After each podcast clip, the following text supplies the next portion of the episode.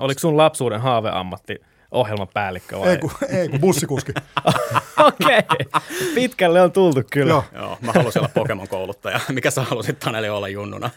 äh, mä halusin olla junnuna kyllä radiotoimittaja. Vähän hävettää myöntää. Ja poliisi. Ei puhuta siitä. Äänialtoliike. Musiikkitieteellistä ja vähemmän tieteellistä keskustelua musiikkikentän ajankohtaisista ja vähemmän ajankohtaisista aiheista ja ilmiöistä suoraan Helsingin yliopiston musiikkitieteen studiolta. Äänialtoliike on Synkooppileiden päätoimittajien puheohjelma sekä tiede- että fiilispohjalta. Minä olen Konsta Harinen, musiikkitieteen opiskelija ja D J. Minä olen Taneli Rantala, musiikkitieteen opiskelija ja kitaristi, ja tänään me ollaan tehty elämä itsellemme helpoksi, koska meillä on vieras. Hyvää päivää. Meillä on täällä On the, on the Rocksin ohjelmapäällikkö Mikko Merilinna. Kiitos Mikko, että saavuit vieraaksemme. Olemme otettu ja tämä on suuri kunnia ja sen lisäksi erinomaisen hauskaa, mitä todennäköisimmin. Kiitos paljon. Hauska olla täällä. Kiva, että kerkesit. Tota, kuka olet? Joo, olen On the Rocksin ohjelmapäällikkö viime syksystä asti, eli nyt on puoli vuotta tullut täyteen siinä hommassa Helsingistä.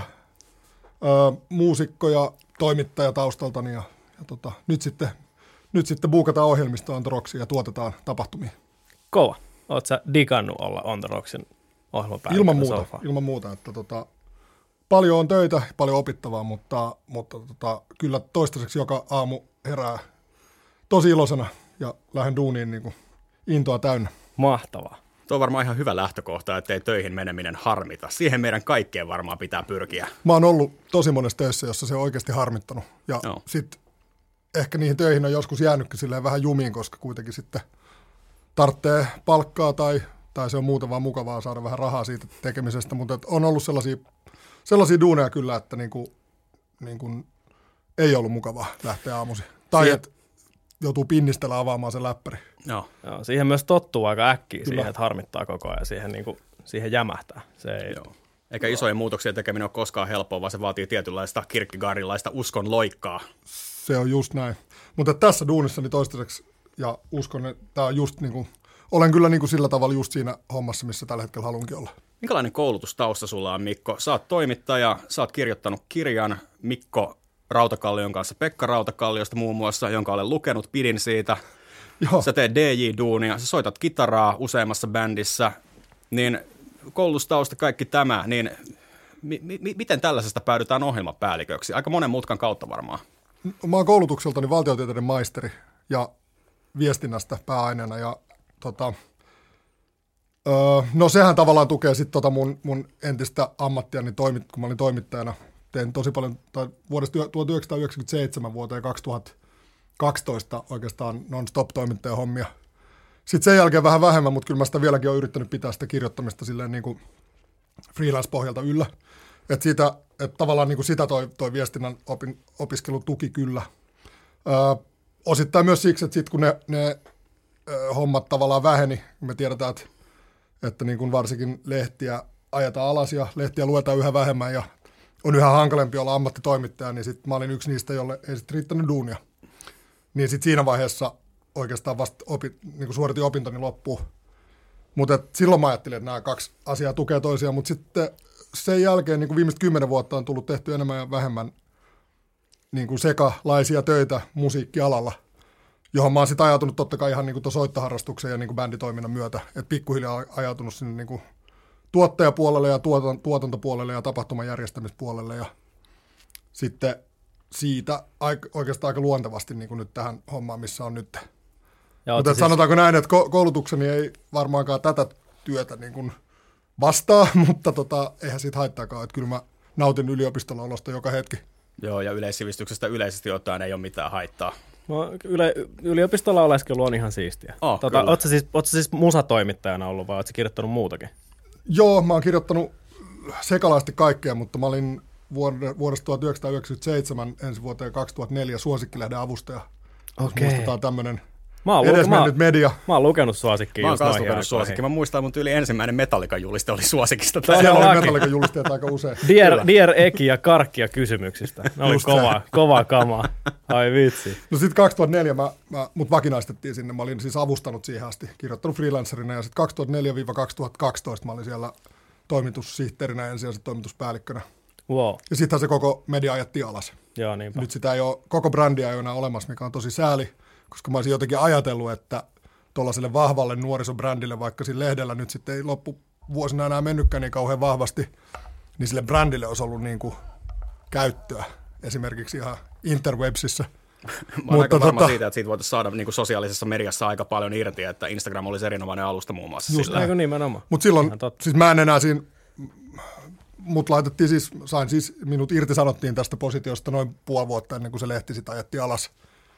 Ja tota, sittenhän mä en, mulla ei ollut enää mitään niin kuin tietoa siitä, että mitä sen jälkeen siellä oikeasti tapahtui ja minkälaisia päätöksiä siellä tehtiin, mutta sen mä tiedän, että sitten kaksituhattakaksitoista loppuvuonna muistaakseni, niin sitten se brändi vaan yhtäkkiä hävisi. Mun mielestä sen olisi kyllä voinut säilyttää. Ihan varmasti, mutta loppupeleissä kuitenkin tällaisessakin tragediassa on hopeinen reunus, kuten kliseisesti tavataan sanoa, että sä oot tätä kautta ajautunut eri hommiin ja se ilmeisesti palvelee sua tällä hetkellä erinomaisesti. Joo, joo, totta kai. Et kyllä, et kun yksi, yksi niin kun homma loppuu, niin sitten joutuu aina siihen vaiheessahan joutuu sellaisen niin kun hetken äärelle, että joutuu vähän miettimään, että mitäs tästä eteenpäin. Et sit mä sit tosiaan niin kun en olisi varmaan ehkä valmistunut vaikka yliopistolta, jos ne hommat olisi jatkunut. Koska siellä oli kuitenkin päivätyö. Mutta sitten kun se loppui, niin sitten oli hyvä sauma tulla takaisin yliopistolle. Tuntuu, että toi musa-ala Suomessa muutenkin on vähän semmoinen, että kaikki tekee vähän kaikkea ja niin kuin vaihtaa hattua sen mukaan, mitä tarvii tehdä. Että semmoista niin kuin mieletöntä spesialisoitumista ei. Ei ihan hirveästi ole, jos ei jotain niin kuin tiettyjä vaikka miksaa tai masteroja, guruja lasketa, jotka on niin kuin kannuksensa ansainnut silloin, kun vielä levyjen tekeminen oli vähän erilaista. Mm. Niin, tota... Ja monesti nykyään miksaaja ja tuottajagurut ja vastaavat, niin nehän soittaa itsekin jossain bändissä. Mulla tulee heti mieleen ainakin Will Putney, joka soittaa Fit for an Autopsyssa ja on tehnyt levyjä Every Time I Dielle ja kenelle tietää. Ja sitten niin. Myös Misha Mansour Periferistä. Et se on aika yleistä varmaan tuommoinen niinku tietynlainen renessanssihenkilöys. Niin kyllä, kyllä varmaan varsinkin Suomessa, kun piirit on pienet ja mittakaavatkin on aika, aika pieniä sit loppupeleissä, niin joutuu tekemään paljon kaikenlaista. Joo, kyllä, kyllä. Tuntuu siltä, että yhä enenevissä määrin jengi tekee tosi, tosi paljon tämän alan sisällä. Et just, että et niin kuin sanoitte, niin ne, ne, ne henkilöt, jotka on vaan keskittynyt yhteen johonkin osa-alueeseen, niin niitä on aika vähän. Niinpä. Ainakin mun kokemuksella. Mikä... Tosi paljon niin kuin, tuottajat on myös buukkaajia ja buukkaajat on myös soittajia ja, ja soittajat on myös levytuottajia ja nauhoittajia ja näin. Että kyllähän se niin kuin, tosi ristiin menee. Just näin, just näin. Oliko sun lapsuuden haaveammatti? Ohjelmapäällikkö vai? Ei kun, ei, kun bussikuski. Okei, okay. Pitkälle on tultu kyllä. Joo. Joo, mä halusin olla Pokemon-kouluttaja. Mikä sä halusit, Taneli, olla junnuna? äh, mä halusin olla junnuna kyllä radiotoimittaja. Vähän hävettää myöntää. Ja poliisi. Ei puhuta siitä. Sä varmaan, mit, mit, mitä sä näet tämän, tota, niin kuin, että osaaminen on tietyllä tavalla pirstoutunut, tai että kaikki, to, monet puuhaa vähän niin kuin kaikkea. Onko se hyvä asia vai voiko siitä olla jotain haittaakin? Mm. No aikana, ehkä kaksikymmentä vuotta sitten, niin, niin oli ehkä vähän sellainen niin kuin ilmapiiri, tai mä koin sen niin, että jos et sä oot tosi spesialisti jossain, niin se on vähän ehkä niin kuin negatiivinen asia. Et silleen, että et sit yrittää vähän kaikkea ja tekee vähän kaikkea, mutta ei oikeastaan ole hirveän hyvä missään. Tämmöinen oli ehkä se, mun mielestä kaksikymmentä vuotta sitten oli semmoinen, niin kuin, no silloinhan mä olin toimit, niin kuin, niin kuin enemmän journalistialalla, mutta tota, toki, toki tein jo musahommia silloin ja soitin. Niin silloin oli vähän semmoinen mindset, mutta mun mielestä nykyään näen sen vaan oikeasti positiivisen asiana. Että jengi haluaa tehdä ja, ja on aktiivisia ja osaa monia asioita. Toki esimerkiksi musateknologiahan on ehkä vähän niin kuin tullut enemmän lähelle silleen, tai se on tullut niin kuin saavutettavammaksi, koska se teknologia on ehkä halvempaa ja, ja sitä pystyy tekemään pienemmillä ja niin kuin kevyemmän laitteistolla kuin aikaisemmin, niin se totta kai sitten tuo alalle enemmän tekijöitä. Ja ehkä se, ne semmoiset superskillit on ehkä, niitä on ehkä vähemmän, mutta sitten taas tosi monet pystyy tekemään vaikka tosi hyvää soundia. Niin sehän on vaan mun mielestä niin kuin hyvä asia. Niinpä, tuossa jo, tuohon ei varmaan niin kuin yhtä vastausta ole, että miksi me ollaan Niinpä. tavallaan tämmöiseen päädytty, mm. koska silloin just teknologian kehityksellä on oma osansa, kaikki pystyy tekemään nykyään läppärillä ja levyjä, jos niikseen, niikseen tulee. Sitten meillä on tullut sosiaalinen media, jonne esimerkiksi niin kuin sisällön tekeminen on tosi isossa osassa nykyään kaikkeen markkinoimista ja niin kuin itsensä esillä, esillä pitämistä tai niin kuin ylipäänsäkään minkään, minkäänlaisen uran tekemistä missään julkisessa hommassa. Ja sitä ei aikaisemmin ollut. Sekin pitää vähän niin kuin itse tehdä, ellet, ellet on niin kuin joku tosi iso konserni. Niin tämä on kyllä vahvasti pirstoutunut. Kyllä. Monella, monella tapaa tuommoinen demokratisaatio on varmaan kuitenkin just hyödyllistä, koska kuten sanoit, niin saadaan tyyppejä, jotka on riittävän hyviä tai ehdottomasti niin kuin todella, todellakin niin kuin kykeneviä erinäköisiin asioihin. Mm. Mm. Ehkä siinä on siis aika paljon on jutellut niin kuin sitten levytuottajien ja miksaajien kanssa tästä ehkä just siitä, että, että, että kuulostaako levyt esimerkiksi vähän huonommilta kuin vaikka silloin kolmekymmentä vuotta sitten, kun niihin laitettiin paljon enemmän rahaa ja niitä pystyi tekemään vaan niin kuin hyvin varustelluissa studioissa ja ne ihmiset, jotka niitä teki, sai siitä ehkä enemmän palkkaa kuin nykyään. Ehkä ne kuulostaa, mutta sitten taas toisaalta, toisaalta niin kuin onhan musiikin niin kuin spektri ja se niin kuin kevyen musiikin vaikka niin kuin tyylilajien kirjo, niin sehän on kasvanut valtavasti tässä parin viime, viime vuosikymmenen aikana. Et tilahan siellä on vaikka mille, minkälaiselle fuusiolle ja crossoverille ja, ja niin kuin uuden kuuloiselle asialle, jota ei välttämättä olisi tapahtunut silloin, kun se kynnys tavallaan niin kuin julkaistun musiikin tekemiseen oli korkeampi. Et... Niinpä. Tossahan toi demokratis- demokratisaation tietty kaksiteräinen miekka vähän on, että tota, kaikilla on mahdollisuus tehdä ja se tuo pintaan uusia, uusia kykyjä, mutta se voi myös niin kuin johtaa siihen, että me hukutaan semmoiseen keskinkertaiseen ja niin kuin harmaaseen tavaraan, mitä tulee joka tuutista. Mm, se on muuttunut. Mä oon miettinyt sitä, että onko se niin kuin huono asia, että vaikka Spotify... Mä näin jonkun lukeman, se oli...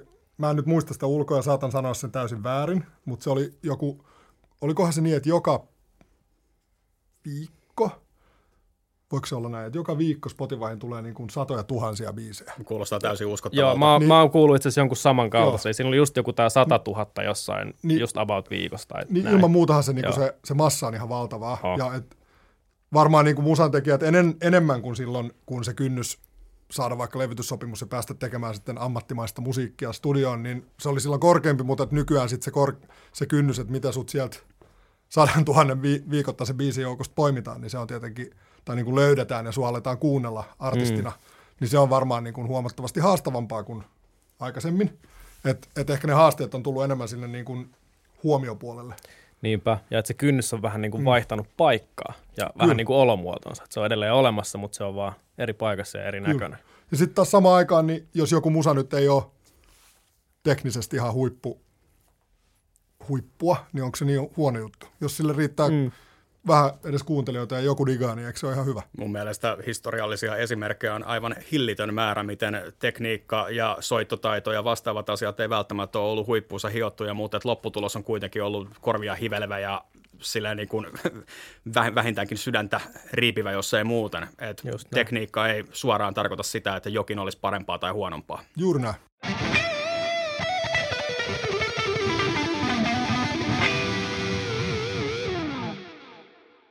Me ollaan aika monen koukeron kautta nyt päädytty siihen, että sä oot ohjelmapäällikkö, mutta sitten toinen mielenkiintoinen kysymys mun mielestä on, että miten ohjelmapäälliköksi ylipäänsä pääsee? Mitä se edellyttää? Mitä sä itse koet tämän? No, mä hain tätä pestiä jo moni, moni vuosi sitten ja silloin, silloin en päässyt työhaastatteluun. Nyt sitten hain sitä uudestaan ja pääsin. Et mä näen, että oma kohdallani se vaan edellytti sitä, että teki vaan niin kuin alalla hommia ja tuotti tapahtumia ja, ja, ja järjesti kiertueita ja järjesti keikkoja ja sillä tavalla ehkä oli niin kuin enemmän substanssia siinä omassa tekemisessä nyt, kun sitä oli silloin aikaisemmin. Että tota, niin kuin sanoisin, että vaan, vaan kasvattamalla ymmärrystä alasta, niin mä pääsin nyt sellaiseen tilanteeseen, että mut valittiin tuohon. Mutta et, et muutenhan niin kuin varmaan eihän tuossa ole yhtä reittiä, että, että niin kuin monista, niin kuin sanottu, kirjavista koulutustaustoista ja kirjavista niin kuin tekemisen taustoista, niin, niin, niin musiikkialalla voi päästä monenlaisiin positioihin. Mm. Ja hyviin ratkaisuihin on mahdollista päästä erinäköisellä keinovalikoimalla ja näin edelleen. Jos mennään siihen, siihen ohjelmapäällikköyteen ja tavallaan siihen, että mitä, mitä kaikkea sun duuni niin kuin sisältää? Mitä sä, mitä sä On the Rocksille tässä tapauksessa teet? No mä suunnittelen ja, ja niin kuin tilaan kaiken ohjelman, mitä siellä oikeastaan tapahtuu. Ja myös Kalli On the Rocks, joka on meidän sivu tai sisar kautta si, sivukonttori Kalliossa, joka on enemmän sitten niin kuin pubia. Ruokaravintola, mutta et sielläkin on ohjelmaa. Aivan. Niin näihin kahteen, näihin kahteen ravintolaan, niin kaikki ohjelma, mitä siellä yleensä tapahtuu, niin se, on, se, se tulee mun kautta. Ja kaikella no. ohjelmalla tarkoitetaan siis kaikki, keik, niin kaikki bändit, kaikki livekeikat, kaikki D J:t. Joo.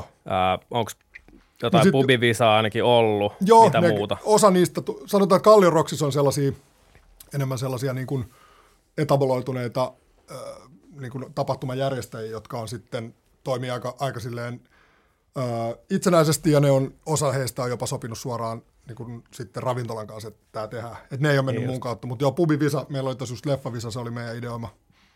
Se loppui nyt täältä keväältä siellä, mutta katsotaan, jos se jatkuu syksyllä. Äh, mutta joo, sitten muuten äh, livekeikat, D J:t, äh, jos on jotain stand-upia tai mitä nyt ikinä, ikinä niin kuin esittävää ohjelmaa voiko olla. Aivan. Se menee mun kautta. Toki Osa... tässä vaiheessa täytyy sanoa, että koska vieläkin eletään niin kuin post-covid-aikaa, niin tuolla on vielä aika paljon, paljon esimerkiksi tuolla Mikonkadun On the Rocksissa, niin siellä on aika paljon keikkoja ja ohjelmaa, joka on siis mun edeltäjän myymää. Mm. Mutta siis, mut käytännössä siis kuitenkin ohjelma, joka on mennyt ohjelmapäällikön kautta. Niin just. Mutta siis ollaan kalenterissa niin kuin aika pitkästi edellä. Montako tämmöistä tapahtumaa suurin piirtein vuositasolla näissä kahdessa baarissa on yhteensä? On the Rocksissa on kaksisataaviisikymmentä, noin kaksisataaviisikymmentä tapahtumaa. On se sit, ja siis live-tapahtumaa. Joo. Eli käytännössä joka viikko keskiviikossa lauantaihin. Ja sitten myös noin vähän ehkä haastavammat päivät, eli sunnuntai, maanantai, tiistai, niin nekin aina silloin, kun se on mahdollista. Et silloin, kun tulee joku mielekäs tarjous, niin silloin niinäkin päivinä. Ja sä buukkaat ne kaikki? Joo. Missä välissä sä nukut? Ihan hirveä määrä duunia. Vi- viime yönä nukuin.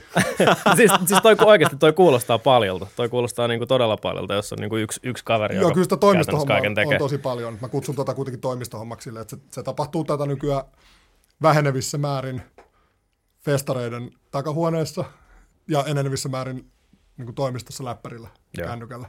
Aivan. Että tota, toki on jotain, jotain ohjelmia varmaan joskus sovittu, jos niinku ihan kasvatustenkin. Niinpä.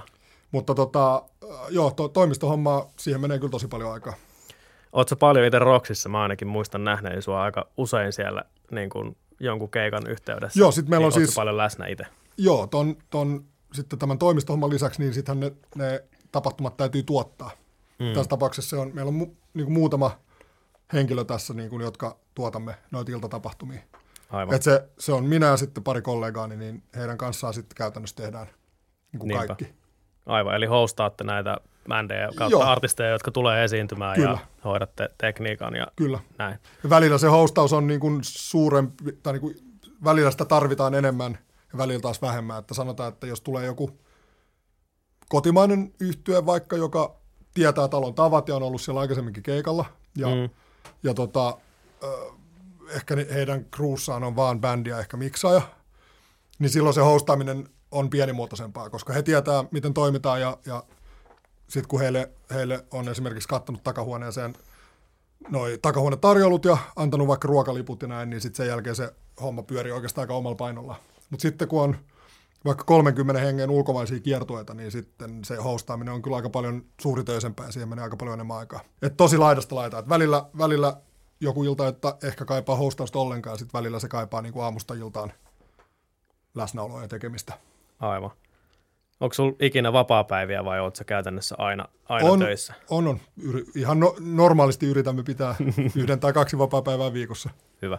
Tai, tai puolikkaita päiviä silloin, kun ei tarvitse olla vaikka iltaa tekemässä. Sun duunis varmaan aika pitkälti kliseisesti jokainen päivä on vähän erilainen, mutta semmoinen suunnilleen standardi sun duunipäivä, niin miltä se niin kuin näyttää? Vaikka perusperjantai tai lauantai tai keskiviikko. Niillä on varmaan eroa, mutta siis kuitenkin. No, mä yritän tehdä nuo toimistohommat silleen toimistoaikoina. Eli yritän olla tekemättä niitä illalla himassa, jo- mm. jolloin semmoinen standardi duunipäivä alkaa siitä, että aamu, aamukaffen jälkeen niin avataan läppäri ja tehdään toimistohommia. Ja sitten jos on keikka illalla, niin sitten sit se jatkuu sinne sit sen il- iltatuotannon niin kun äärellä sitten siihen asti, kun se jatkuu johonkin yhdeksän, kymmenen, yksitoista. Varmaan pyritään kuitenkin tuota jakaa silleen jonkin verran, että ei ole aina sama tyyppi, joka hostaa, että porukka pysyy läjässä ja homma toimii, joo, parhaalla, kyllä, mahdollisella teholla. Kyllä, meillä on iltatuotantoa ja jaetaan kolle- kollegan ja kolle- toisinaan kollegoiden kanssa. Vähän sen mukaan, että ketä, niin kuin, mitä resursseja on käytettävissä. Mutta se, se, niin kuin, silloin kun ei ole keikkaa, niin silloin tämä on aika tavallista toimistohommaa oikeastaan. Toki tänään mä olen lähes tästä roudaamaan vähän viikonloppuna. Viikonlopun keikalta tai keikalle vuokrattuja viime viikonlopun keikalle vuokrattuja laitteet takaisin. Että tähän liittyy myös tämmöistä. Aivan. Mutta sehän on hauskaa. Se, se, niin kun, jos istuisi vaan tietokoneen, niin se olisi ehkä vähän tylsää. Niin ei kun niinpä. Tai jos vaan joutuisi juokseen ja kantaa ja ajaa pakettiautoon, niin sekin voisi olla tylsää. Kuulostaa hyvältä. Miten, miten tota, tommosen On the Rocksin kokoisen klubin tai musiikkibaarin niin ohjelma käytännössä rakennetaan? Miten sä niin kuin toteutat sitä? Onko sulla jotain ohjenuoria siihen tai jotain ajatusta, että millaisia bändejä sä haluat sinne? No, On the Rocksissa tehtiin iso remontti vuonna kaksituhattaseitsemäntoista muistaakseni, jonka jälkeen se, se niin kuin alakerran klubin niin kuin pohjapiirros muuttui sillä tavalla, että lava siirtyi keskeltä toiseen reunaan ja sitten siitä tuli oikeastaan siinä vaiheessa vasta niin kuin ehkä puitteeltaan semmoinen paikka, missä voi tehdä ihan minkälaista tahansa ohjelmaa. Et siihen, siihen asti se oli vähän ehkä haastavampi se, se tota, ää, niin kuin pohjapiirros ja ylipäätänsä se, että mitä, minkälaisia bändejä, minkälaisia esiintyjä sinne pystyi tuomaan. Mutta sanon tämän siis siksi, että sit siitä eteenpäin tiedän, että edeltäjäni tässä hommassa ää, alkoi laajentaa sitä ohjelman repertuaaria. Et siellä olisi ihastellut aika paljon coverbändejä. Silloin tällä jotain niin kuin, no se oli ennen, en, en, myös enemmän rockia heviä. Nyt, nythän me yritetään olla tosi laajasti niin kuin mielenkiintoinen musiikki- ja tapahtumapaikka niin kuin monenlaiselle ohjelmistolle. Niinpä. Toki rockia heviä on yhä aika paljon. Se johtuu myös siitä, että rockia heavy-bändit ehkä keskimäärin kiertää enemmän kuin poppia, india ja konemusiikkiartistit ehkä. Silleen, että niitä, niitä vaan tarjotaan tosi paljon. Siis rockia, heavy-kiertoita ja keikkoja tulee tosi paljon niin kuin tarjolle. Niinpä. Mutta että isossa kuvassa niin ohjelmaprofiili kyllä yritetään pitää niin laajana kuin vaan mahdollista. Mun mielestä siinä on kyllä myös onnistuttu, koska siellähän on nykyään niin kuin lähtien S M G:stä ja Knipistä niin kuin tonne ihan, ihan tota Children of Bodom -tribuutteihin sun muuhun. Että se spektri on kyllä tosi laaja nykyään, mikä on hyvä juttu. Joo, ja mahtavaa, jos se näyttää ulospäin myös siltä, koska niin kuin tämä on se ilman muuta, mihin me pyritään. Kyllä. Et Tot... kuka, lähtökohtaisesti se, että kuka tahansa ohjelma tarjoaja voisi niin kuin silleen ilman taka-ajatusta ottaa yhteyttä. Että et On the Rocks olisi niin kuin ihan samalla viivalla tapahtuman järjestämisen paikkana kuin mikä tahansa muukin. Joo, pyritään varmaan inklusiivisuuteen ja tosiaan huomioimaan erinäköisiä genrejä ja sitten myös varmaan trendejä ja freesejä ja virtauksia niin sanotusti, että pitää olla pulssilla niin sanotusti. Ilman muuta. Ja siinähän niin kuin mä en tiedä, että voiko ihminen yksin olla siinä pulssilla. Että siinähän niin kuin tosi paljon tavallaan toi ohjelmaprofiili kuitenkin sit muotoutuu sen mukaan, mitä tarjotaan. Että sitten kun tarjotaan vaikka just pulssilla olevia tuoreita juttuja, niin sitten mä käyn katsomassa, että voisiko tämä toimii. Sitten mä oon silleen, että tämä toimii. Ja sitten jos päästään vielä sopimuksesta so- sopuun, niin sittenhän se niin kuin buukkaus muodostuu. Joo, toi oli... tota, tosi paljon niin kuin on sen... En sano sen varassa, koska kyllähän niin kuin ohjelmisto kyllä muotoutuu ihan, niin kuin, sen, sen saa kyllä kasaan, mutta sanotaan, että tosi paljon sen, siitä, siihen niin kuin monipuolisuuteen vaikuttaa se, että kuinka paljon myös tarjotaan erilaisia juttuja. Joo. Koska mun on helppo sitten, helpompi kuin itse kuvitella asia, niin kun se tulee ulkopuolelle, sitten mä pääsen katsoa, että mikä tässä on meininki, ja sitten katsoa, että arvioida sen jälkeen, että onko tämä niin kuin järkevä tehdä Roksissa. Joo. Vai pitääkö se, ehkä pitääkö mun sanoa, että ehkä tämä ei ole Roksissa järkevin, että, tar- että tämä kannattaa tarjota jonnekin muualla. Kyllä, eli toisin sanoen siis tota, keikkamyyjät tarjoaa teille kaikista eniten. Joo, ohjelmatoimistot, keikkamyyjät, sitten Joo. ihan niin kuin, aika paljon on nykyään toimijoita myös niin kuin niiden ulkopuolella, että ihan niin kuin independent-toimijoita tavallaan. Joo, tämä oli mun seuraava kysymys itse asiassa, että tarjoaako bändit itseään ahkerasti? Tarjoaa joo, tai sitten, sitten elektroartistit on aika usein sellaisia, että, että he, tota, heillä ei välttämättä ole sitä ohjelmamyyjää siinä takana. Ja sitten myös, meillähän on myös ihan niin kuin semmoinen perusbuukkaus sähköposti, jonne tulee sitten tosi tosi paljon mailia, mutta että sinne sit voi laittaa ihan kuka tahansa mailia, että sit niistä pitää aina katsoa, että onko nämä niinku järkeviä tehdä Roksissa vai kannattaako suoraan vastata, että, että ehkä joku pienempi keikkapaikka olisi niinku teille järkevämpi tässä vaiheessa. Mutta joo, joo, paljon ohjelmatoimistoja kyllä. Joo, eli toisin sanoen kaikki tavallaan menee sun kautta. Sä arvioit aina tilannekohtaisesti, että kannattaako tämä toteuttaa täällä. Annat ehkä osviittaa siitä kysyjälle, jos vaikka pitää ehkä mahdollisesti yrittää buukata jonnekin muualle. Mutta sitten toi tota, mielenkiintoinen juttu mun mielestä, että kuinka paljon te itse, tai sä itse havittelet bändejä keikolla. Onko sun sellaisia, että toi pitää ehdottomasti saada, että mä haluan tämän Roksiin vetää? Joo, mä, mä, jos kutsutaan niitä niin kuin ikään kuin Roksin omiksi tuotannoiksi, niin niitä on jonkun verran. Ja siis niitä tulee multa ja sitten lähimmiltä kollegoiltani jonkun verran, mutta se prosentti nyt en ehkä nyt osaa suorilta heittää tähän mitään, mutta sanotaan, että vähenevissä määrin. Koska sitten edell- ehkä tuohon edelliseen niin kuin aiheeseen tai niin kuin edelliseen puheenvuoroon liittyen, niin se, että kun se tulee jostain muualta, niin silloin yleensä tarkoittaa sitä, että siellä saattaa tulla iltatuottaja mukana, niin kuin artistin mukana, saattaa tulla niin kuin crewta sen verran, että saattaa tulla laitteistot, tulee valmiina silleen, että sitten jos me tehdään omia tuotantoja, niin sitten sit se työmäärä on aika paljon kovempi. Toki niitä tehdään, ja siis on, on, on, olen buukannut vaan sellaisia juttuja, jotka tuntuu silleen, että tämä on nyt vaan tehtävä. Ja sitten siihen saattaa tosiaan liittyä se, että joutuu vaikka vuokraa backlinea, ja ehdottomasti täytyy silloin hostata itse ja tehdä se tuotanto täysin itse. Siinä missä sitten tuotanto, joka myydään meille, niin sitten se on, nämä, niin kuin, osa näistä duuneista saattaa niin kuin vähentyä tai olla no, heidän tekemään, niin sitten tulla sieltä niin kuin tuotannon puolelta. Sen takia niin kuin yritän, yritämme olla tekemättä liikaa omia tuotantoja, mutta kyllä niitä tehdään.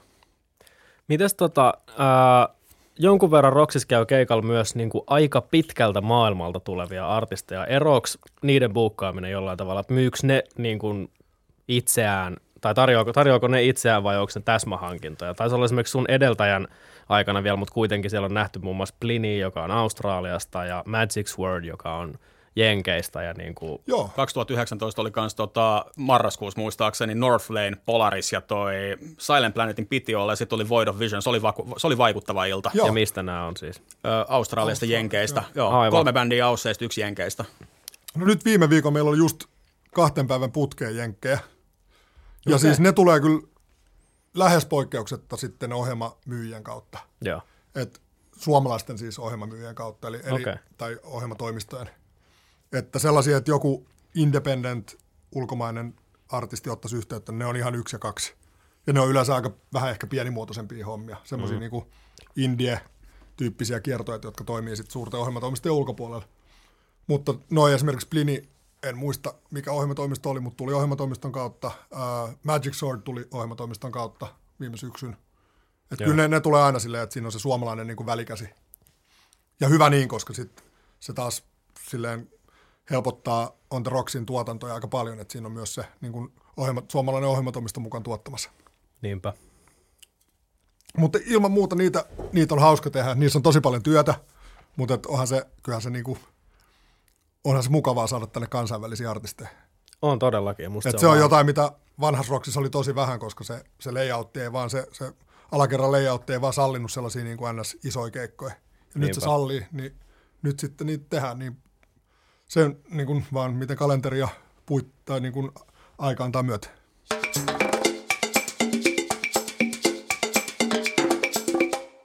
Live-tilanteita on ihan hirvittävä määrä. kaksisataaviisikymmentä oli se määrä, eikö sä niin? No suurin piirtein joo, joo. Näin, laske, näin me laskettiin jo. Mm. Joo, kyllä. kyllä. Kuinka paljon D J-klubeja on vuodessa?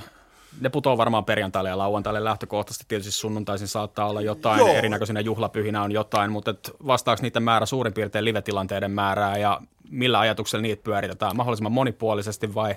D J-klubeja meillä on arviolta ehkä sata viisikymmentä, eli perjantaisin ja lauantaisin siellä klubilla alakerrassa ja sitten torstaisin aina siinä tota, tällä hetkellä torstaisin katubaarissa sekä nyt alkoi just, just uusi, uusi tommoinen niin sunnuntai-klubi siinä katubaarissa. Eli sitten sit voi laskea, että suurin piirtein ehkä sata viisikymmentä - sata neljäkymmentä vuodessa. Ää, meillä on mahtavien D J:den rinki, josta yritetään niin kuin jakaa mahdollisimman tasaisesti jengille vuoroja. Et, tota, ettei yhtään yksittäistä ihmistä kuormitu liikaa se, koska se on kuitenkin yöhommia ja, ja toisinaan voi olla niin kuin silleen emotionaalisesti hieman raskastakin, niin kuin me D J:nä varmasti tiedämme. Kyllä. niin, tota, niin niitä, meillä on tosi hyvä rinki, josta sitten tosiaan, tosiaan yritän, yritän tasapuolisesti jakaa jengille vuoroja. Tähän D J-rinkiin liittyen, niin ylipäänsä millaisella porukalla tätä Rocksin niin kuin tapahtuman kautta livepuolta pyöritetään? Montaksi henkeä tässä on ja mitä ne kaikki tekee? Oot sinä...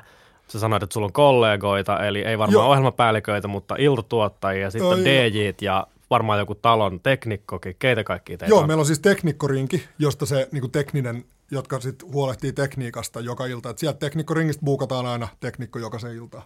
Eli se pyörii se tekninen toteutus sillä painolla. Sitten mulla on, mulla on ö, hallintopäällikkö kollegana, joka tekee kanssani myös noita iltatuotantoja ja, ja myös... hieman buukkausta, tai lähinnä silleen, että me yhdessä keskustellaan. Sitten meillä on muutama niin kuin freelance-iltatuottaja, joiden, joiden, joiden kanssa sitten tehdään silloin, jos kumpikaan meistä ei pysty. Mutta siinä se aika pienellä porukalla niin sanottu skeleton crew toimii päivittäin. No montaanko teitä D J:tä sitten, jotka käyttää siellä? D J:t on varmaan viisitoista ehkä. Joo. Ja sitten D J-klubeja on ehkä joku viisitoista kaksikymmentä, että sitten yhdellä D J:llä saattaa olla useampi klubi niin kuin Konstalla, ja minulla on tässä tämä meidän Core-klubi tai Emo-klubi, ja sitten Konstalla on toinen klubi, toi Slam Dunk toisen, toisen meidän D J:n kanssa. Joo. Ja sitten taas yhdellä D J Mikel on kaksi eri klubia, että sitten se niin kuin kahden sit eri kollegan kanssa, että se menee aika silleen ristiin ja kivasti, ja sittenhän myös siellä on aika paljon myös semmoisia iltoja, missä on vain yksi D J. Niinpä. Kaksin on toki mukavampaa. Kyllä vaan. Ehdottomasti keventää kuormaa ja kyllä. Yleensä kaveri saa sellaisia ideoita, mitä itse välttämättä ikinä olisi keksinyt juuri siinä hetkessä. Että se synergia, mitä sillä saavutetaan, niin se on kyllä sekä yleisön että tuota soittajien kannalta todella hyvä asia. Joo. Hei, tota, puhuttiin tästä Roxin remontista. kaksituhattakahdeksantoista tuli valmista. Mä muistan, että mä olin niissä avajaisissa. Shiraz Lane oli soittamassa. Tämä on pelkkää semantiikkaa, mutta tota, tämä vanhan Roxin maailma ja uuden Roxin maailma on todella erilaisia. Mä oon ainakin pannut sen merkille, että välillä niin kun nimi On the Rocks muun muassa, niin johtaa ihmiset ajattelemaan, että hei, tää on rockibaari, että miksi se soitatte poppia ja tanssittavaa musaa ja näin, niin ootko sä huomannut tällaista tota, niin kuin uuden ja vanhan kahnausta jollain tavalla, ja kuinka usein tällaisia tilanteita tulee? Mm, no ehkä noilla D J-klubeilla sitä, sitä tulee vastaan toisinaan, että niin kun siellä on ehkä vähän vanhempia vakioasiakkaita tai vanho, vanhan liiton vakioasiakkaita, jotka haluaisi enemmän sitä niin kuin rock- ja metalliohjelmaa ja rock- ja metallibiisejä soitettavaksi. Sitten taas nuoremman polven D J:t ehkä soittaa vähän enemmän laidasta laitaa, mikä on tosi hyvä. Mun mielestä sitä niin kuin kannattaakin laajentaa. Ja sitten myös sille rockille ja heaville on paikkansa. Mutta ehkä siellä niin kuin D J-klubeilla se niin kuin, tavallaan ehkä joskus saattaa törmätä se vanha ja uusi. Mutta ei se, ei se mun mielestä noilla niin kuin keikoilla. Et, et keikka on keikka ja sinne tulee sen niin kuin kyseisen keikan yleisö ja fanit. Ja, ja eihän me ollaan, mun mielestä me ollaan oltu jo pitkään semmoisessa tilanteessa, että että meillä voi olla räppikeikka tai meillä voi olla elektrokeikka tai meillä voi olla tan- tanssimusakeikkakin, on ollut sellaisiakin. Ja sitten se, että se on vaan paikassa, jonka nimi On the Rocks, niin sille ei ole sille yleisölle mitään merkitystä. Ei, On the Rocks et, tarkoittaa drinkkiä jäi lähtää. Eivät jätä tulematta siksi, että paikan, paikka on niin kuin ehkä aikaisemmin ollut vähän enemmän rock- ja heavy-maineessa. Mutta joo, ehkä se tuolla niin kuin D J-klubeja toisinaan. Nämä maailmat kohtaavat. Se on välillä, se on välillä vähän erikoista, mutta joo, toihan on varmasti pelkkää hyvää liiketoimintaa oikeasti, että on, niin kuin, on, on monipuolista tarjontaa ja otetaan eri genret huomioon, ja se varmasti tuo myös sellaisia tyyppejä, jotka ei välttämättä rockista ja metallista välitä niin paljon, että se on pelkästään fiksua varmaan teillä. Kyllä, ja siis kyllä se mun mielestä vaikuttaa siltä, että uusi täysi-ikäistynyt sukupolvi tai uudet täysi-ikäistyneet sukupolvit, niin ne eivät... Niissä sukupolvissa ei ehkä kuunnella ainakaan Helsingissä niin paljon rockia heavy. Että kyllä niin kuin sieltä ne nuoret aikuiset, niin he kuuntelevat paljon enemmän ehkä laidasta laitaa musaa. Tämä on nyt siis ihan mututuntuvaa, mutta sen perusteella mitä on katsonut, että minkälais, minkälaisia yleisöprofiileja meidän keiko, milläkin keikoilla on, niin tuntuu siltä, että nuoret kuuntelee vähän laajemmin musaa kuin ehkä vähän vanhemmat yleisömme, ja sitten siitä kautta niin kyllähän me halutaan totta kai houkutella myös niitä nuoria aikuisia. Nyt tulee kyllä ehkä semmoinen aasinsilta, että Aasi itsekään ei suostu kävelemään sitä pitkin, mutta olisiko tässä nyt jotain samaa tämän niin kuin musan tekemisen kanssa tavallaan, että kun se on pirstoutunut, niin on tämäkin sitten pirstoutunut. Et enää ei ole niin puristaja sen suhteen, että kuunnellaanko heviä vai ei. Että saadaan vapaasti diggailla erilaisista asioista ja se on hyvä. Ilman muuta, ja tästä me päästään vielä toista aasinsiltaa pitkin siihen, että mä... Jos mietitään toi, toi Suosikki-lehti tosiaan, josta oli puhetta tässä podcastin alussa, niin sehän niin kuin se lehti kyllä mun mielestä niin kuin ikään kuin kuoli siihen, että et ei ollut enää sellaista suurta yleisöä, yhtä suurta yleisöä, joka olisi halunnut lukea yksistä suurista jutuista, mm. vaan että oli yhä enemmän pieniä yleisöjä, jotka haluaa lukea pienistä marginaalisista jutuista. Ja silloin kun on niitä, niin sitten tavallaan ei ole sitä suurta yleisöä, joka ostaa sen lehden. Ja sen takia Aivan. se kuoli, niin kyllä ihan selvästi tämä sama on niin kuin tässä, että Niinpä. Ei mitä monipuolisemmin, mutta sitten taas tuossa, kun me, me tavallaan joudutaan joka päivä, On the Rocks joutuu joka päivä myymään sen keikan uudelle yleisölle, niin se tavallaan me voidaan pelata tällä asialla, Niinpä. Tai pelataan väärässä, me voidaan niin kuin, ö, olla vahvasti läsnä tässä asiassa, että me saadaan joka ilta vähän erilaista jengiä. Niin, ei kun nimenomaan. Että tavallaan niin kuin, ihan totta. Puuttuu se mm. tietynlainen nuorten, tai niin kuin semmoinen, niin kuin ei olla enää semmoisessa yhtenäiskulttuurin maailmassa, missä oli joku nuorten kulttuuri ja nuorille yksi lehti, jossa oli kaikki, mitä nuoret tarttivat. On niin kuin nykyään kaikilla on niin kuin omat pienet yleisönsä ja omat niissinsä, mitä ne tekee ja mitä ne haluaakin tehdä. Se on mun mielestä ihan hyvä, totta. Että soditaan tällaista tietynlaista habermasilaista yhtenäisjulkisuuden kyllä, ihannetta vastaan. Kyllä. Ai, kyllä, kyllä, puolensa ja puolensa. Jep. Speaking of liiketoiminta, niin iso K, se varmaan vaikutti isosti myös Roxin toimintaan. Et varmaan tullut ihan helpoimpaan mahdolliseen paikkaan niin kuin mukaan Roxin toimintaan. Näkyykö ne vaikutukset edelleen? No tota, joo, en, siis tosiaan itse aloitin viime syksynä, niin siinä vaiheessa se korona oli jo lähes väistynyt ja ei ollut rajoituksia keikkojen mm. järjestämisessä. Öö, Kyllä siis, Roksihan selvisi tosta. Siis siellä oli kaksituhattayhdeksäntoista ennen koronaa niin loistava meno. Ja sitten korona-ajat kollegani tekivät minkä voivat. Et terveisiä vaan Kiialle ja Iirolle, että he selvisivät siitä. Niinpä. Ja tota, ö, se on käsittääkseni muuttanut ehkä ihmisten kulutuskäyttäytymistä sillä tavalla, että liput ostetaan nykyään myöhemmin. Että aikaisemmin saattoi olla ilmeisesti, siis mä tosiaan en ollut silloin vielä näin tiiviisti nimenomaan tällä puolella tätä alaa, mutta mitä olen ymmärtänyt on se, että, että ennen, ennen pandemiaa, niin jos laitettiin keikka myy- myyntiin, niin se alkoi myydä tasaisesti ja ne ihmiset, niin kun, jotka sinne keikalle on tulossa, niin ostaa lippunsa hyvissä ajoin. Vaikka kyseessä ei olisikaan välttämättä maailman niin kun tunnetuin tai suurin artisti. Ja. Ja nykyään, nykyään ne liput myydään tosi tosi silleen niin kuin nousujohteisesti, eli aluksi tulee piikki, jossa kaikki ne tosi kovimmat tosifanit ostaa sen lipun. Sitten saattaa tulla monta viikkoa, ettei myydä kuin yksi, kaksi. Ja sitten lähempään tapahtumaa, ja tosi paljon lähempään tapahtumaa, ehkä viikko ennen, kolme päivää ennen yhtäkkiä se alkaa nousta se käyrä.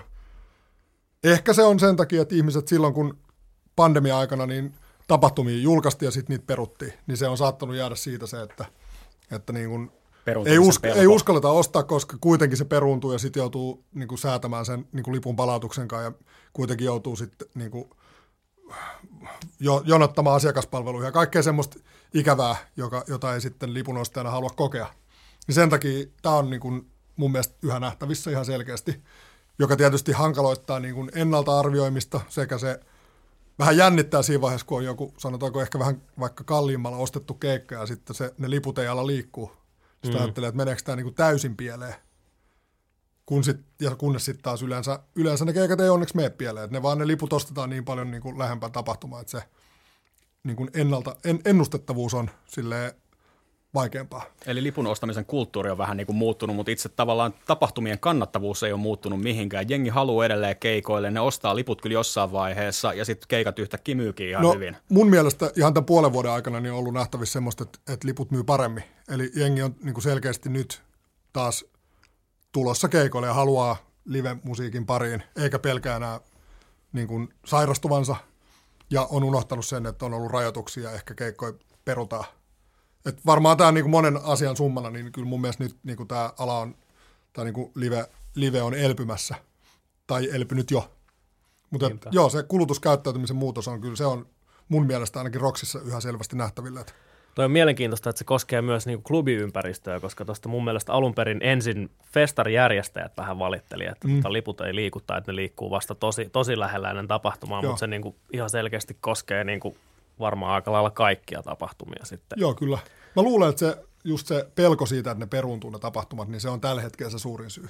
Joo. Veikkaan, että, että onneksi pandemia näyttää silleen olevan takanapäin, että ihmiset tosiaan niin kuin, tai että, että ihmiset eivät enää välttämättä pelkää uusia rajoituksia, eikä sitä just, että jos he osallistuvat tapahtumaan, jossa on paljon muita ihmisiä, että he saattavat sairastua itse.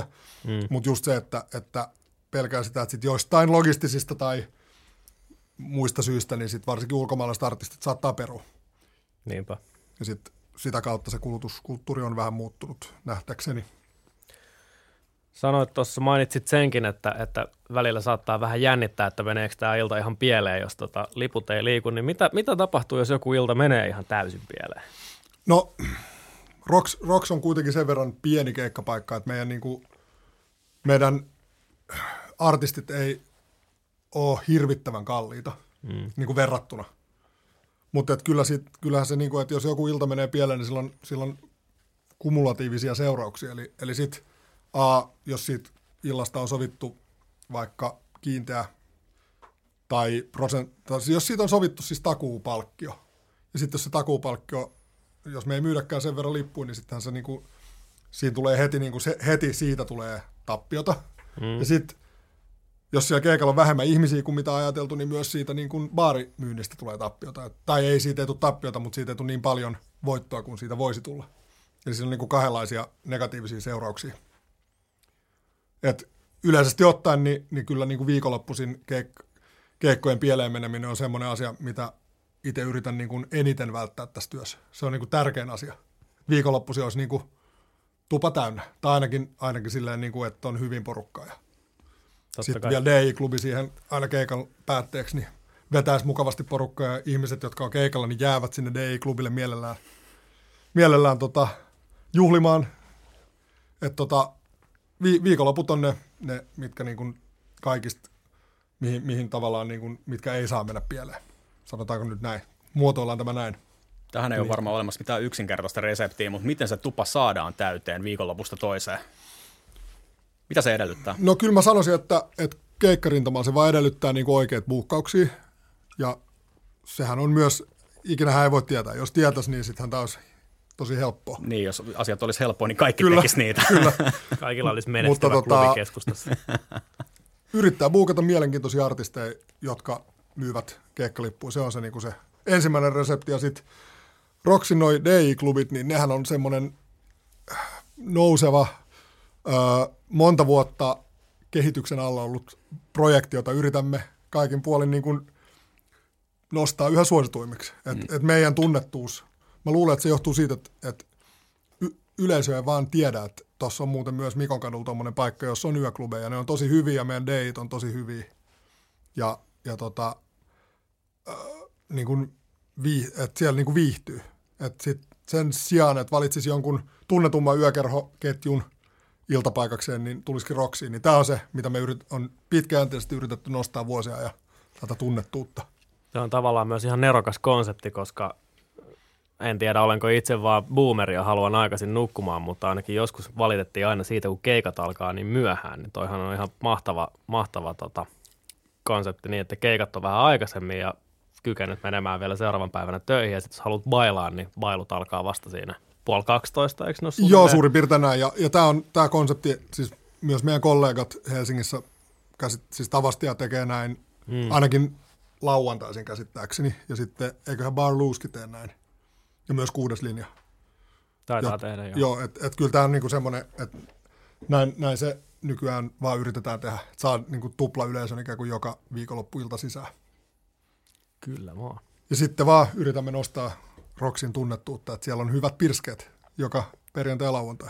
Ja on toki myös... muinakin iltoina, mutta niin kuin yöklubilla keikkojen jälkeen perjantaisin ja lauantaisin. Mm. Rox on myös erikoinen paikka siitä, että siellä on aika intiimi meininki yleisön ja sitten D J:iden välillä, että siinä ei ole mitään niin kuin varsinaista aitaa, vaan että siellä voi vapaasti käydä soittamassa suuta tai toivomassa biisiä ja D J:llä on aika hyvä yl- kosketus siihen yleisöön, kun suoraan pääsee sieltä käskyttämään tanssi, tanssivaa yleisöä ja näin edelleen. Niin on joo. Et, eks, erityinen asetelma. Niin monissa yökerhoissa erityisesti, niin se, eikö se D J-koppi saata olla jossain niin kuin katorajassa tai jossain niin kuin että sitten sieltä vaan ikään kuin annostellaan tanssimusiikkia, mutta Roksissa tämä annostellaan siitä suorana, suorassa vuorovaikutuksessa. Mm, kyllä, yleisöön. Kokemuksesta tiedän, että esiintyminen Roksissa on sekä maailman paras asia että maailman kauhein asia silloin tällöin. Joo, se on, se on tota D I-näkökulmasta. Itsekin siis soitan siellä tosiaan toisinaan levyjä, olen soittanut jo, jo usean vuoden ajan ennen kuin sitten niin kuin mut palkattiin tähän toimeen, jossa nykyään on, niin se on kyllä niin kuin...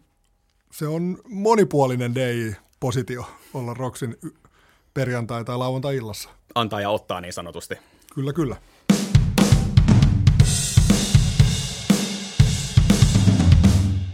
Miten sä näet Roxin tulevaisuuden?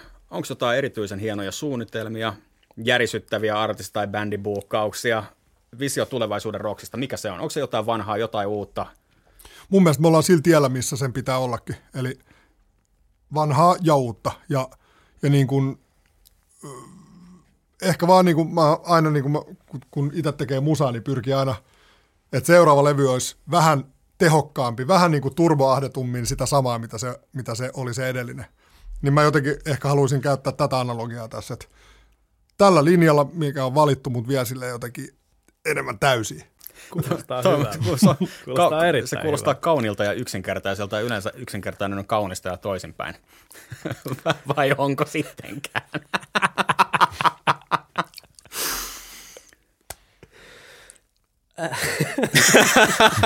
tosta, tosta saa hyvän tota. Niin lähden, saa. Lähden Tässä tuossa loistavan insertin.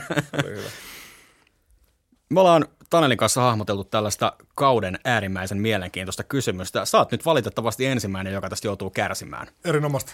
Me ollaan muotoiltultaan tälleen, että sulla on jonkinnäköinen musiikillinen kokonaisuus elinaikaa. Se voi olla viisi biisiä, se voi olla albumi, joukkoalbumeja, melkein mitä tahansa. Mutta sanotaan, että sen kokonaisuuden kuultua sinne henki lähtee.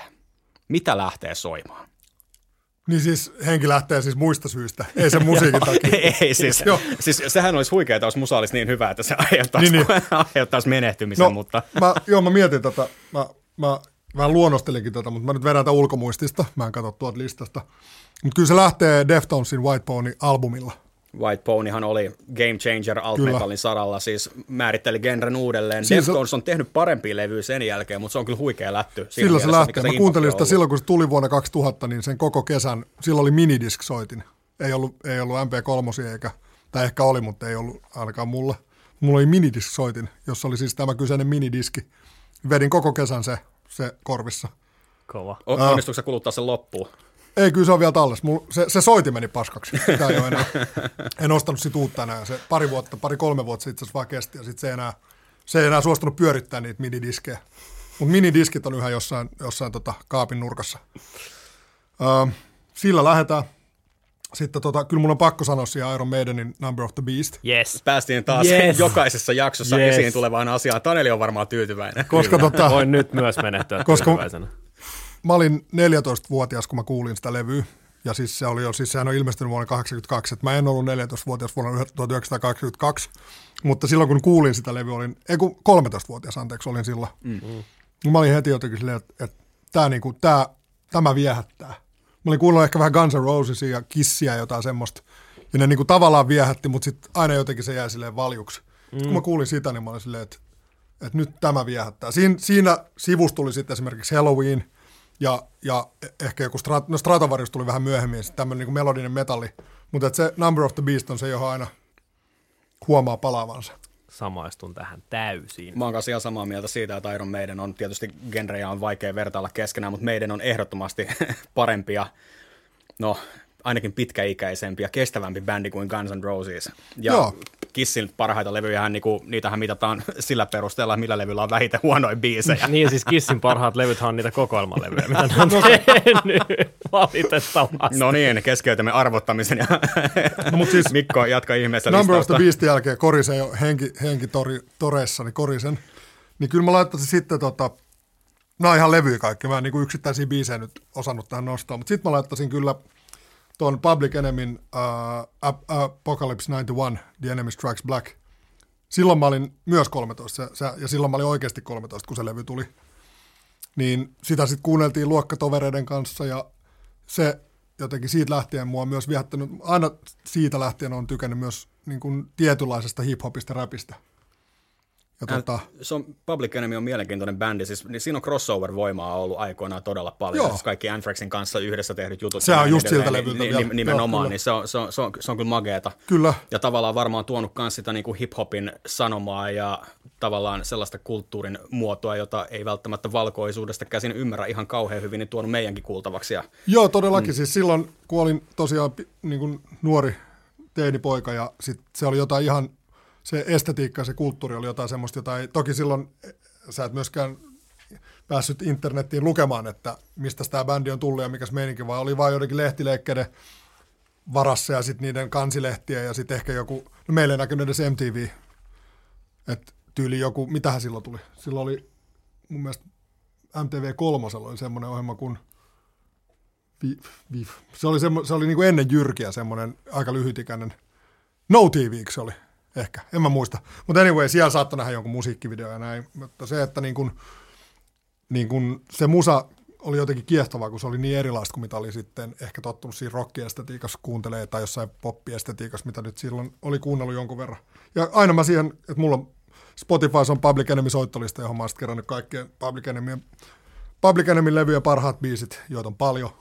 Ja, ja silleen, siinä sivussa on tullut muutenkin digailtua räppiä, mutta ehkä, ehkä mä en hirveästi siihen räppiin palaa muuten kuin ehkä sitten Public Enemy ja mitähän muuta. Ehkä joku The Fugees on ihan kiinnostava mun mielestä. Ehdottomasti.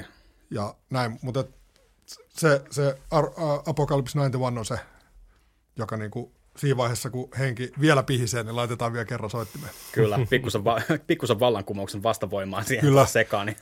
Näin muuten myöskään missään järjestyksessä. Mä vaan, jotenkin se Deftones tuntui luotevalta aloittaa, ja nyt nämä on, mutta nämä ei ole silleen niin kuin... Eli onhan nämä... ne järjestyksessä tavallaan. Onhan ne järjestyksessä tavallaan. Niin, se on tullut luontevat tässä. Laittaa niin, tuohon järjestykseen, niin se on se järjestys siinä tapauksessa. Sitten tota, mennään siitä vielä pikkusen eteenpäin, niin, niin laitoin sinne tota, ton Kill Switch Engagein Alive or Just Breathing. Tähän emo-estetiikkaan liittyen, se on huikea levy. Ei, siinä, ei, ei ole muuta. Silloin kun sitä kuulin, niin oli silleen, että, että tämä nyt soundaa siltä, että ei oikein mikään muu sounda täältä. Ja, että on, onpa todella hyvä. Mahtavaa. Se tuli vuonna kaksituhattakaksi. Että silloin oli jo itse niin kuin bändihommissa ja, ja musa-toimittajahommissa. Ja Niinpä. Näin, niin tota, se, se meni jopa siihen pisteeseen, että me ollaan sen jälkeen vedetty muutama Kill Switch Engage cover-keikka. Ja jos mä en kuole siihen, kun mä laitan sen levyn soittimeen, niin saattaa olla, että yksi, yksi Kill Switch Engage -coverkeikka on tulossa myös tänä kesänä. Kuulostaa erittäin mielenkiintoiselta. Mahtavaa. Noi on, siis toi on parasta päästä soittamaan itse, itse tota lapsuuden sankareidensa musaa niin coveri kautta tribuuttiajatuksella.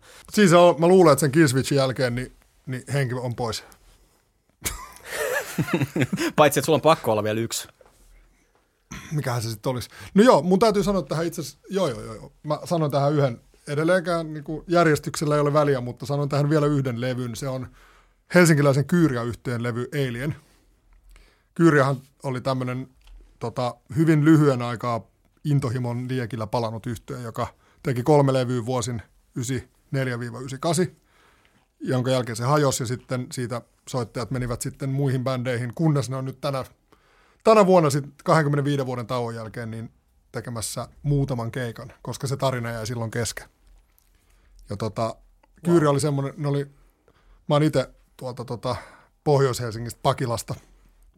Kyyrian solisti Ville Tuomi tuli Kannelmäestä ja se oli mua vähän vanhempi. Ja aina kun sen Kyyrian näki jossain nuorisotalolla tai Paloheinäfestareilla, joka oli semmoinen, semmoinen tota, Helsingin kaupungin nuorisoasiainkeskuksen järjestämä Öö, festari, joka, joka alkukesä, niin Kyyria oli siellä monta vuotta putkeen esiintymässä, koska ne oli kuitenkin tavallaan samalta huudelta ja sankareitamme. Niin siitä lähtien niin se on ollut sellainen, että, että, että nämä tyypit, nämä on niin vähän vaan meitä vanhempia, nämä tekee tämän tälleen ja jumalauta, kun tämä on hyvä. Niin ne to, tosiaan tota, heidän keskimmäinen levynsä Alien. Voisi valita minkä tahansa niistä kolmesta, mutta Alien oli... Alien oli aika semmoinen nu metal-henkinen levy aikana, kun nu metallia ei ollut oikeastaan tehty kuin vasta Kornin ekalevy ja Rage Against the Machinein ekalevy, koska se tuli ennen Evil Empire mun mielestä, se Alien. Ja ehkä mitähän muuta. No Deftonesin ekalevy taisi olla just siihen aikaan, mutta se oli tosi tosi uutta sillä. Ja se levy kestää aikaa. Sitä me emme ehkä soita meidän emoklubillamme ensi perjantaina, koska se ei ehkä sovi siihen, mutta se on huikea. Kyyria itse asiassa meni just Spotifyhin myös ne. Nämä kaksikymmentäviisi vuoden tauon jälkeen sai, saivat julkaistua kaikki kolme levynsä Spotifyssa, eli nyt pääsee kuuntelemaan sieltä. Mahtavaa. Äärimmäisen hyvä motivaattori itsellekin käydä perehtymässä asiaa hieman paremmin, koska ne keikat olisi innostanut, mutta niihin vissiin myytiin liput aika nopea loppuun. Joo, joo. Tavastialla on vissiin ehkä vielä siihen toiseen niistä peräkkäisistä elokuun keikoista. Saattaa olla joitain hajalippuja vielä jäljellä. On jälleen tullut aika sulkea luuppi. Ja tämän jakson osalta se suljetaan seuraavalla tavalla. Mikko, mikä on sinun kultainen neuvosi kaikille ohjelmapäälliköksi haluaville? Organisaatiolla, organisaatiossa tai toisessa ei oikeastaan väliä, että mihin haluaa ohjelmapäälliköksi. Niin mitä sä, mikä on sellainen ainesosa, mikä pitää löytyä, jos tähän hommaan meinaa ryhtyä? Se on nuku hyvin ja, ja, ja rakasta paljon. Erinomaista. Aivan erinomaista. Tässä kohtaa haluamme, Mikko, kiittää sinua vierailusta. Erinomaista, että pääsit tulemaan. Tämä oli sairaan mielenkiintoista. Kiitos paljon. Kiitos, oli hauskaa. Kiitos. Kiitos, kun sain tulla. Todellakin, tämä oli aivan loistavaa. Tule tuota uudestaan puhumaan Iron Maidenistä. Todellakin, hyvin mielellään. Mahtavaa. Kuuntelit Ääniaalto-liikettä, joka on Synkooppilehden päätoimittajien puheohjelma. Palautetta ja muita terveisiä meille voi lähettää Facebookissa, Instagramissa tai suoraan sähköpostilla osoitteeseen aaniaaltoliike at gmail piste com. Mikko Merilinna löytää On the Rocksista ja niin myös meidät useammin kuin ehkä uskoisikaan. Ja tuota, Synkooppi-lehteä voi lukea sekä netissä osoitteessa issu piste com kautta synkooppi tai tilata ihan himaan asti. Kiitos käynnistä. Tervetuloa uudelleen.